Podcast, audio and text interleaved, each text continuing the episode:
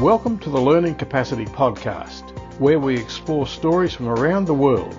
We hear from educators, parents, students, entrepreneurs and scientists about innovations that help make learning easier and more successful. I'm your host, Peter Barnes. What's artificial intelligence got to do with learning and education? Well, actually, as it turns out, quite a lot. And in the future, it may have an even bigger impact on how teachers teach and how students learn. I was fortunate to attend the Australian Tutoring Association twenty nineteen Annual Conference in Melbourne, where I heard educator Moya Gibbs-Smith give a presentation about the role of artificial intelligence, or A I as it's generally known, in education and learning and how it's going to affect students, teachers and tutors. Today, Moya joins me on the podcast to explain her first experience of A I when she worked as learning support teacher in a New South Wales country school and how she sees it developing in the future.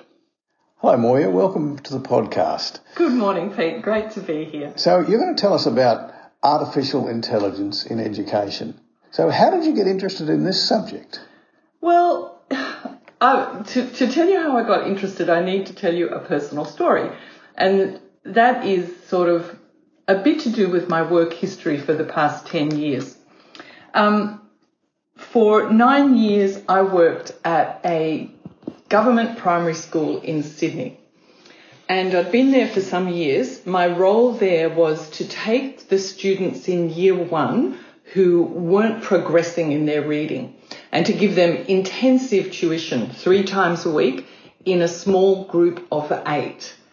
And I loved this job, but there came a year where I got two little boys called Robbie and Nicholas, and despite my best efforts of singing, dancing, Play-Doh, sight words, you name it, Robbie and Nicholas just didn't get the reading thing. And eventually my principal came to me and she said, Moya, what's happening with those two? And I said, honestly, Maureen, I don't know. I'm doing all my usual stuff.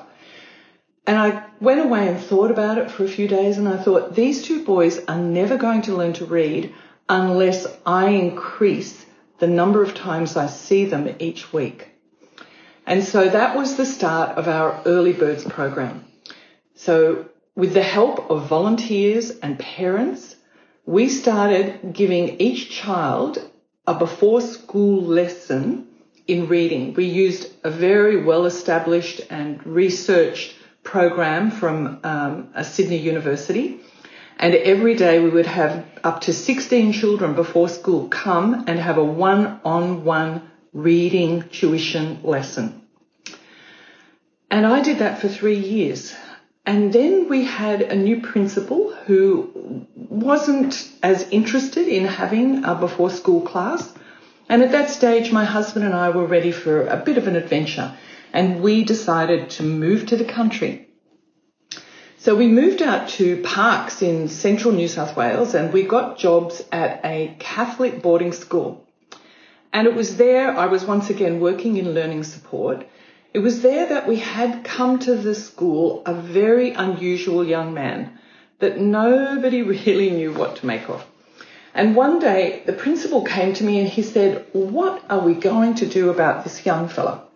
And I said, oh, I don't know, but I've heard of a really good program that is augmented by artificial intelligence, and I've heard it's excellent, but I've never tried it.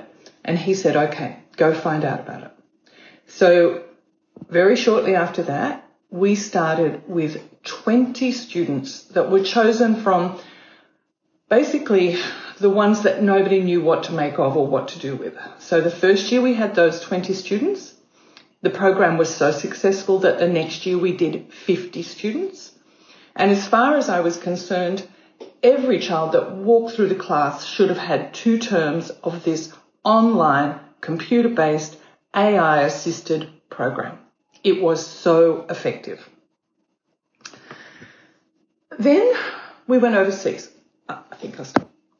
So using this program at the school in the country really made me aware of the difference between what I had been doing at the government primary school and what I was now doing. Instead of running a whole team of volunteers and all that entailed, suddenly the computer was doing all the work. And yet I knew that the children were getting what they needed because the computer program was designed in the same way that the brain likes to learn. It was like the difference. It was, I always thought it was kind of like the difference of going from a landline to an iPhone. So, Moya, the artificial intelligence that was enhancing this program you were using was, did you say, mimicking how brains learn? Absolutely, Pete. There's been quite a lot of research done on this in the United States. Um, research conducted by neuroscientists. They were actually studying brain plasticity. And out of their research into brain plasticity, they realised that it had implications for the classroom, that the new, the advent of the functional M R I that allowed doctors and scientists to actually observe a brain while it was working. In other words, they could have a child with no reading disability read, and they could observe what their brain did while that was happening. And then they could have a child with dyslexia read the same, the same passage and see what happened in their brain, what areas lit up, what didn't light up. And then they were able to devise a program that would address the issues in the in the child with dyslexia and help them develop the ability to process language. So it got me interested in A I in general. I read um, some fascinating books. There's a great book by Norman Doidge called um, The Brain That Changes Itself.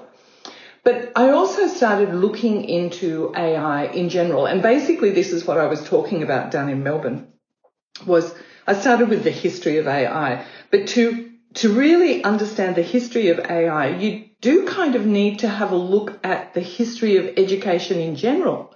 And Ken Robinson, um, famous, uh, I think he's Sir Ken Robinson, famous British educationalist, he talks about the the factory system and how the education system was based on the factory system.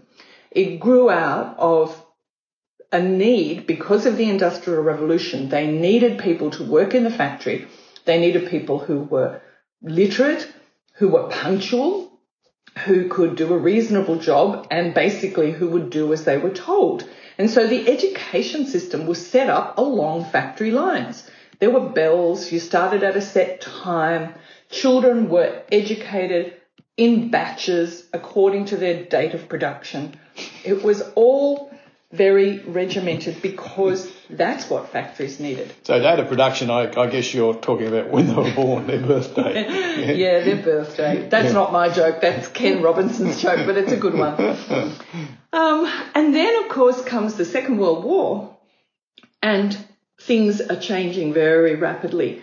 In England, um, during the Second World War in Bletchley Park, you've probably all heard about the, the British um, team who were fighting the Germans' Enigma Machine, and they were desperate to crack the code of the Enigma Machine um, in order to improve their chances of winning the war. There was a chap there called Alan Turing, and he was working with computers, but it was his idea. There had been computers before that, but it was his idea to instruct the computer how to think. He actually said, I wish, I proposed to consider how a machine could think. And so he wrote the first algorithms that were sort of a set of instructions for a machine. So if A happens, then do B, something like that. And so they were successful, and um, Churchill said that they reduced the length of the war probably by about two years by the fact that they were able to crack the Germans' Enigma Machine.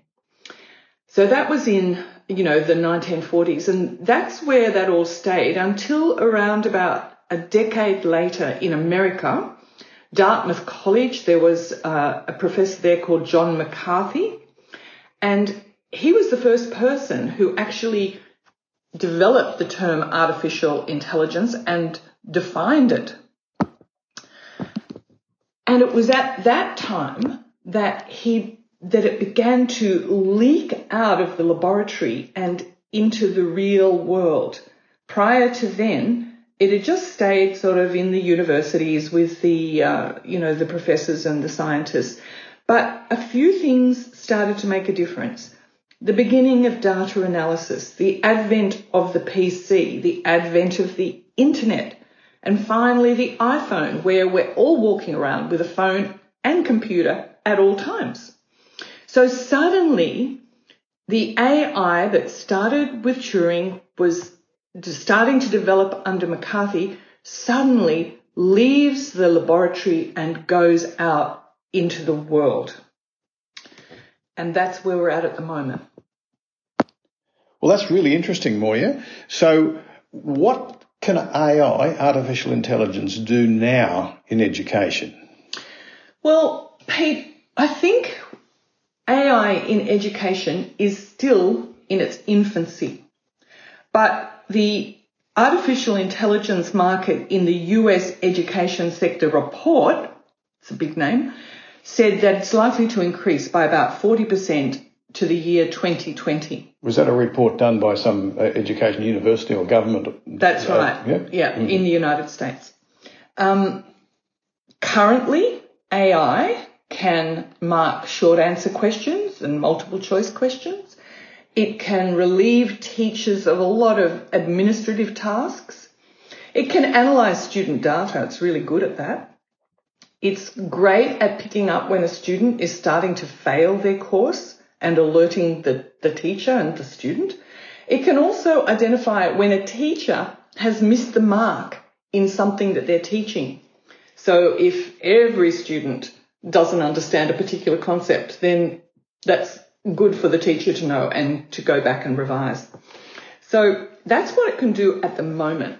You mentioned to me earlier, Moya, before we started recording this, that the, the A I-assisted uh, program you were working with out in the, that country school had some way of adapting the degree of difficulty for, to the, each student. So each student, I understand, was working at a different level depending on how their brain was functioning. Is that is that what is that my understanding correct on that? Absolutely right, Pete.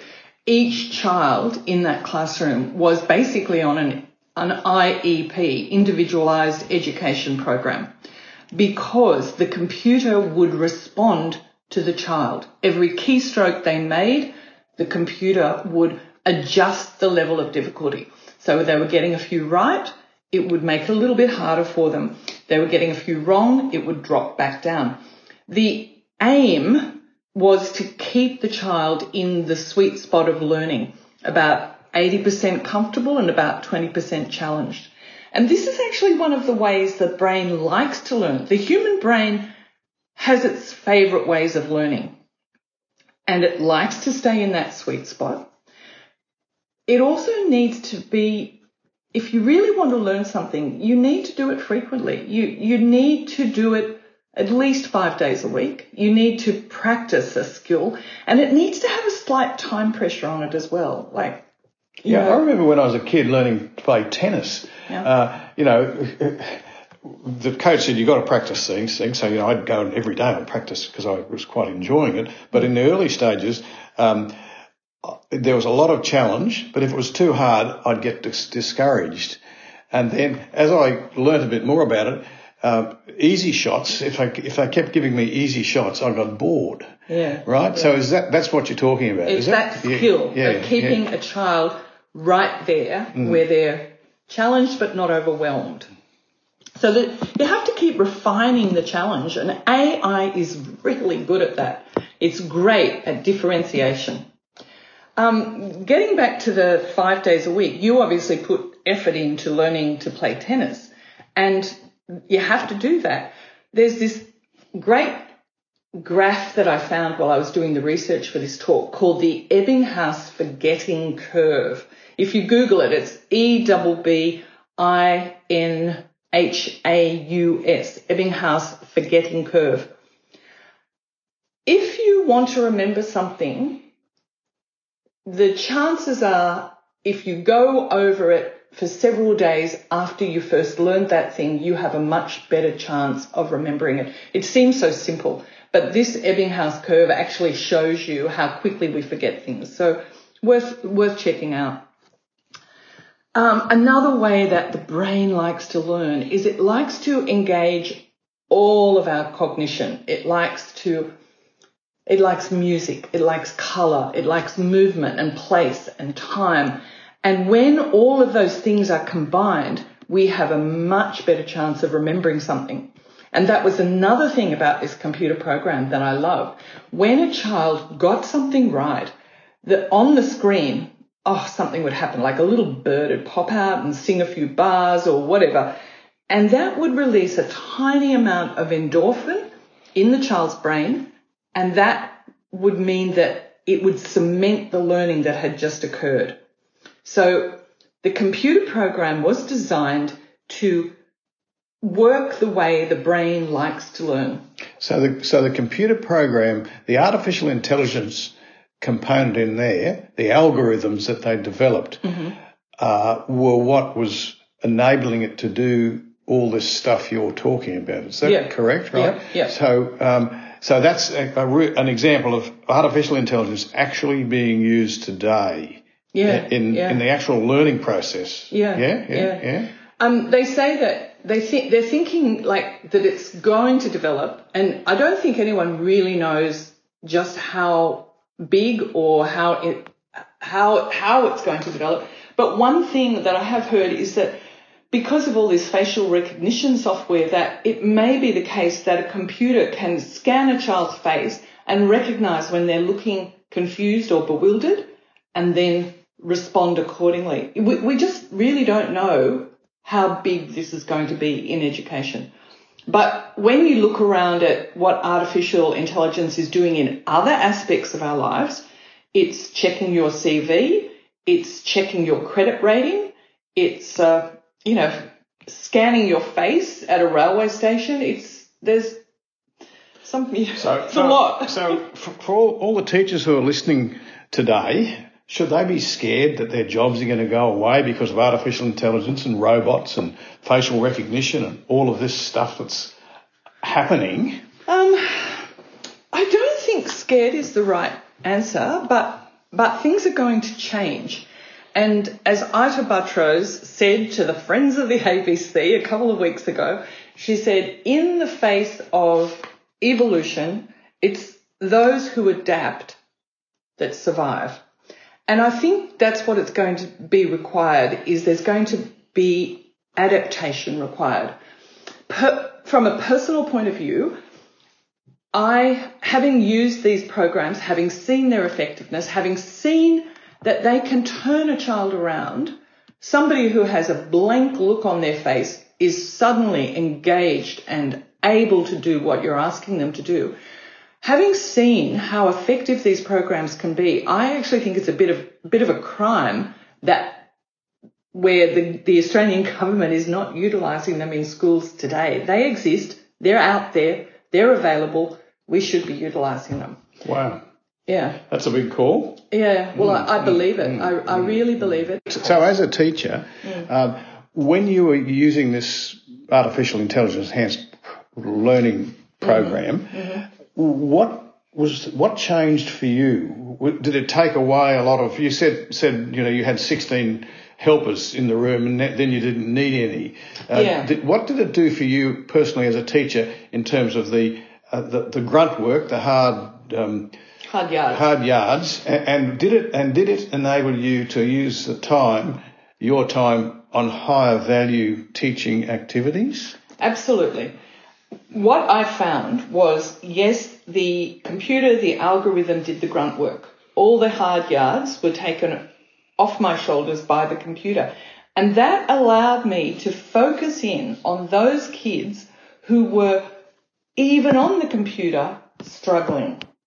So there will always be children who have very severe difficulty with learning. And that, that allowed me to give them the extra time to sit with them while they were working on the computer program, to slow them down, to make them think, and to go ahead like that. And in terms of your satisfaction and, and enjoyment as a teacher, did that diminish or uh, made no difference, or did it improve how you felt about what you were doing? I loved what I was doing because it was so effective.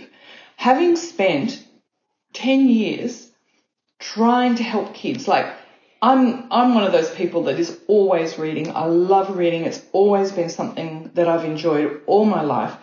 And so when I became a teacher, that's what I wanted to do. I wanted to help children um, get that skill of reading, and particularly those, particularly for those kids that it's difficult for. So that was my aim. And suddenly, suddenly I had a tool that allowed me to do that. So, you know, instead of all this hard work and frustration and feeling like there were still some kids that I was failing, suddenly I had this great tool that I could use. And it's just amazing when you see kids, like teachers coming up to me and saying, this child has never put pen to paper in my class ever, and today he handed in a half a page. I had um, twin boys uh, come to that school. Their mother um, was a teacher, and she said, look, one of my boys is not as strong academically as the other. I'm a bit concerned. And I said, all right, well, let's put him on the program, not his brother, just him. So the weaker twin, the weaker academically twin, went on the program. After a term, his brother came to see me and said, Missus Smith, can I go on the program? And I said, why? Why do you want to go on the program? The reason was he was losing his advantage. He wanted to, he wanted to stay ahead of his brother. So um, in the end, they both went on and they did very well. Mm. Yeah. Yeah. Moya, that's fascinating. What would your advice be to educators out there today who are becoming aware of artificial intelligence, and even those who are not yet um, conscious that this revolution, if it is such a thing, is about to happen or is happening? Oh, Pete, you've used a really good word there, because it is a revolution. It's We had the Industrial Revolution and the current education system that was set up for that revolution, and now we have the information revolution. It is going to impact every single teacher, every single student. So it's coming, it's going to change the way we operate, and we really need to be aware of it and to embrace it when it enhances our teaching abilities. It's a fantastic tool, but it can never replace a teacher. We always remember that teacher from our childhood who inspired us, whom we loved, who understood us, who got us. Everyone knows the name of that teacher. We never forget it our entire lives. That's what a computer can never replace. But a computer can be a fantastic aid to a great teacher. Wonderful, Moya. Thank you for that advice, and thanks for being on the podcast. My pleasure, Pete.